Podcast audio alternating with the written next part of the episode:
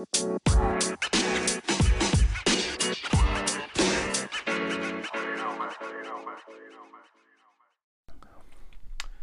a vibe. Welcome to another episode of the High Vibes Podcast. It is George Nava. I am here with y'all. Happy June. Happy Wednesday. Did you guys know? Just right into it, right? but um I don't know if you guys knew this, but June is Men's Mental Health Month. I know if you take a look around, especially with what we're watching, what we're being shown too much, too often, in the past couple weeks is Pride Month, because it is Pride Month.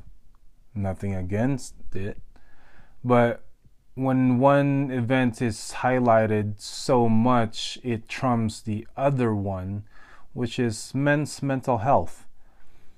Especially when you hear talks of these new terms that honestly did not exist previous to 2020, I want to say. toxic masculinity.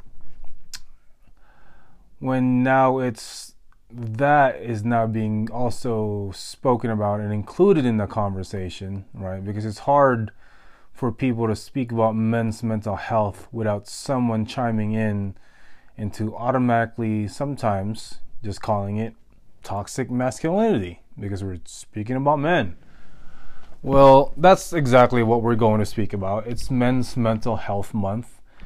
There's nothing wrong with Pride Month. I have godfathers and uncles that are gay. Um, I have friends that are gay. Nothing wrong with it. To each their own, honestly. But I'm just highlighting what's not being spoken about more, which is the men's side, because we hear a lot of the disparity of unfair treatment and all that good stuff. And I'm not even really trying to dive into that. I'm really just pointing out facts, which is about 77% of men have all experienced either depression, anxiety, mental health problems. Um, it says here that 40% of men have never spoken to anyone about their mental health. 29% of those who haven't done so say they are too embarrassed to speak about it, while 20% say there's a negative stigma on the issue. And I can guarantee if you look around in your circle, in your friend group or family members, there's got to be a few, maybe at least one man that's not doing so well. And you might you may not know it because for one, you might have never asked. This person might be the happiest out of the group. They're usually the clown, the class clown, right? The center of the center of attention, the person that's always checking in on everyone. Um, they might be the busiest person you know because they also use escape as a coping mechanism and they throw themselves at their work. Or you might see them maybe abusing alcohol, drugs, whatever escape that might help. But when you speak about men's mental health, the first thing that comes to mind for me specifically is the negative stigma around it. Because growing up, I actually was never allowed to cry, especially from a fight or any type of situation like that. As a matter of fact, I remember coming home from a fight and I was crying, and my dad sent me right back out to fight the guy again. So I had to fight the guy again, and I got my ass beat again. But before I came home, I stopped crying first. Um, my dad was the type of person who also grew up not being taught about emotional intelligence. Therefore, he was never allowed to show emotions. So he just did what he knew and he tried to pass it down with me. Well, I was an emotional kid growing up, so every time I got cried, I got hit, and then when I cried harder, I got hit harder. And it got it became one of those things that you were like trying to hold in your cry so much that you almost like start choking on your own like self, I guess. Um, you start making that, you know, you start making that little you start making that sound like you're trying to not cry. So that's how I grew up. And essentially that turns into trauma. And when that turns into trauma, that stays with you and it keeps presenting itself in all sorts of ways until you learn it. So now, as an adult, we're doing a lot of things that essentially leads back to what we did as children and trying to heal that part of us because essentially that's the only way to move forward and to not carry these types of burdens anymore. But going back to that mental health part, the negative stigma, if that's how you grew up, not being allowed to show any emotions, using crying, basically being told crying is a form of weakness, and then that causes all sorts of conflict in your head. Because when you start to show emotions, are you being weak? But if you're being weak and you know you're not weak, what does strong look like? Like all these questions, right? But the main thing is not being able to speak about it. And when you're no longer speaking about it, then it becomes a problem now because you're just stuffing it in. You're just constantly shoving it down. And when you're constantly shoving it down, what do you essentially do? You start escaping, right? Whether it's alcohol, drugs, women, work, whatever hobbies that's that becomes unhealthy because you because any too much of a good thing or too much of anything becomes a bad thing too, right? So at that point, who are we supposed to talk to? Amongst ourselves? Well, what if in your friend group it's also frowned upon? No one wants to talk about it. What if in your friend group also showing emotions is the old school way? It's weakness. What do you do then? We just not talk about it. And when you not talk about it and you start becoming triggered all the time and reacting all the time, then what does that essentially do? Because here's one thing when a man is not doing well, he can absolutely destroy anything and everyone around him by what he does. And sometimes when they're already acting in such way and destroying everything, they might not even know any better so they just almost go in this free fall. And it almost becomes this bottomless pit until you just become so depressed. And now the demons start coming in, and maybe you start talking yourself into maybe it's better in the next world. Maybe this damn life is too hard. Maybe I shouldn't even be here. Maybe I should just grab some pills and shove it down my throat, like what I did. Shoved 40 something pills down my throat, and the only thing that actually saved me was being obese and fat because I just got super high. But, anyways, when you now at that point of a bottomless pit of darkness, what do you do then? For me, I got lucky. I stayed alive. God said, It's not your turn yet, which is now why I'm in such platforms like these or speaking with my clients or whatever stage speaking about my experience because when I try to have it my way, I try to not be here and I'm still here. So what do you do? For me, well,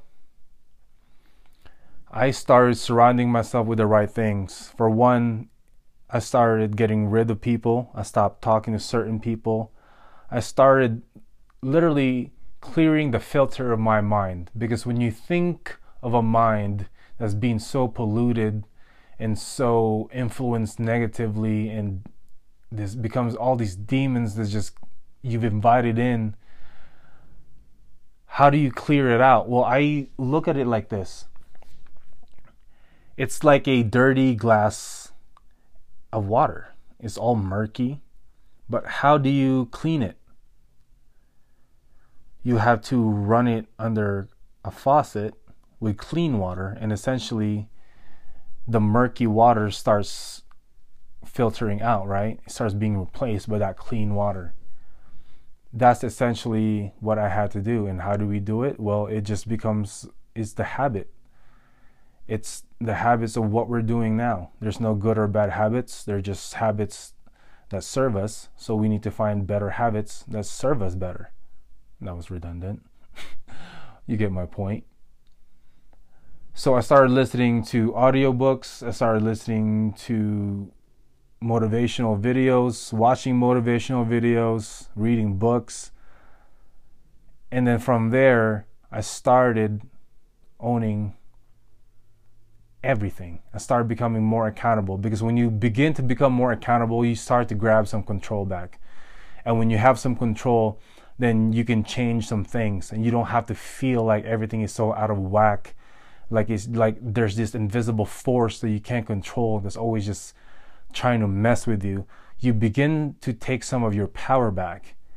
And then from there, it became a practice, and that murky water started becoming clearer and clearer and clearer. And then I started really started surrounding myself with the right people. The law of association states essentially you are who you, who you surround yourself with. If you're surrounded with five criminals, guess who the sixth criminal is? He's surrounded by five entrepreneurs, five successful people. Guess who the sixth person is? Law of association. I can officially say now that my circle is 100% exactly the circle I need it to be, that I want it to be. Not only that, but I'm constantly making an effort to go into circles where I feel a little insecure because for one, you never should be the smartest one in the room. You never should be the smartest one in the group. Iron sharpens iron, and we need to be constantly sh- uh, sharpening it up by surrounding ourselves with other sharp mother effers, right? So you begin to do better and you begin to just feel better. But essentially, just ra- going back to mental health, right? It's mental health month. For one, who do you surround yourself with? Who are you talking to? Who are you taking advice from? What are you watching? Because if it's just trash, then guess what's going to make its way into your mind? Trash. What are you listening to? Because even music has a lot to do with how we feel. With the things that we I'm a I'm a lyrics guy if the lyrics don't make sense, it doesn't tell a story, it doesn't make me feel good, I'm not listening to it. It's trash. Not only that, but my car is essentially already a mobile classroom that I'm constantly listening to audiobooks. 10% of my time is maybe music. Who do you have that you can absolutely be vulnerable with? Who can you let it all go to? who's going who who do you have that gives it to you real which means if you're acting a fool you're not acting to what you're supposed to be which is your greatness who calls you out all these questions are very very important questions because i tell you what if you're able to answer these questions properly you will see that your mental health can be so much better than what it is right now you can see the improvements that you can immediately make by just answering some of these questions. We get so distracted with the crap of whatever protests or another mass shooting, you know, rest in peace to that and to them. But th- this is what we're bombarded with, right? The new types of scams and schemes, the wars look, here's here's the one thing that I can say about it. There's over 7 billion of us. And out of that 7 billion, guaranteed a few will be pieces of absolute shit. Guaranteed a few will be bad and, and wars and all that. Guaranteed it will happen. But the rest, when you actually just look out, improve your scope, right? Zoom out, I guess, you will see that the average person out here is 100% willing to not only help you, but also just be there for you if if they must.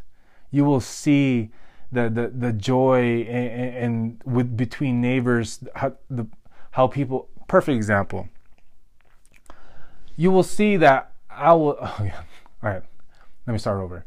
I was driving down the street, and then right when I was about to turn, I see two people pushing their car.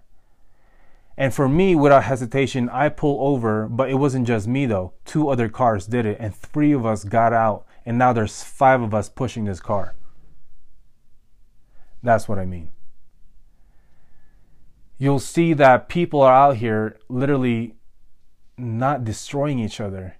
And so I call that a win because I do believe, ah, Hobbes Leviathan, gosh, Hobbes Leviathan, which is his theory was most people are evil. Basically, most people are evil and a few of them are okay, but for the most part, most most people are evil.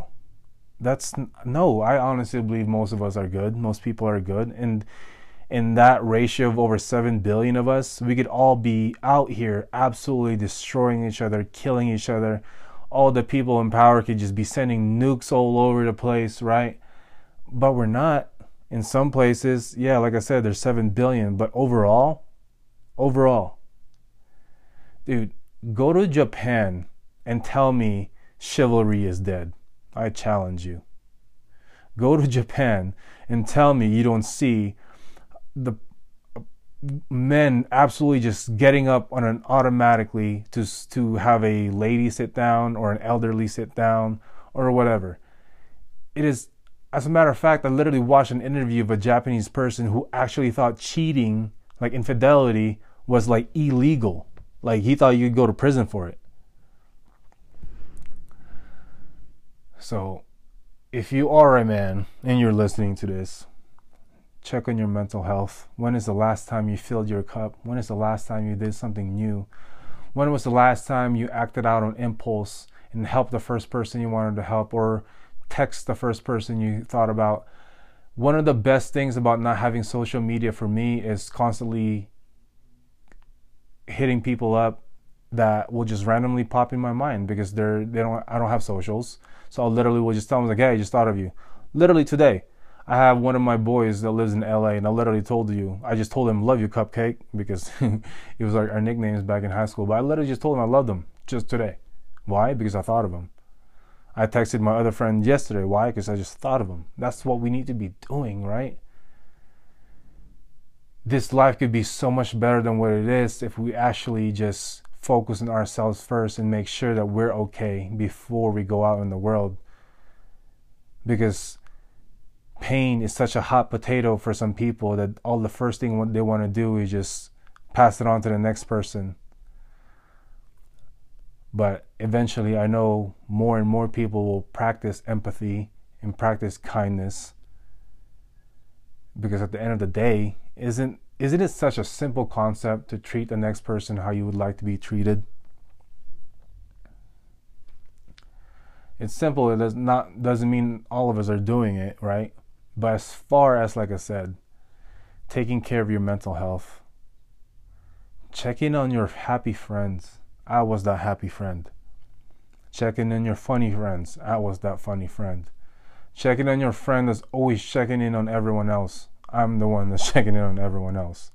Don't get I'm not saying anything about that. I'm just literally saying I'm that guy, but thankfully I am blessed with people that checks in on me. My wife is my number one person that's making sure that my cup is full because I'm constantly trying to fill into others. So, who are you surrounding yourself with? Law of association. I'll end it with this. Jim Carrey once said, Before you diagnose yourself with depression, make sure you're not just surrounded with a bunch of assholes. Happy Men's Mental Health Month and happy Pride Month also, if you are a man and you have some pride. but regardless, let's not forget that man needs to be checked in on too. Keep your vibrations high. Talk to you soon. Love y'all.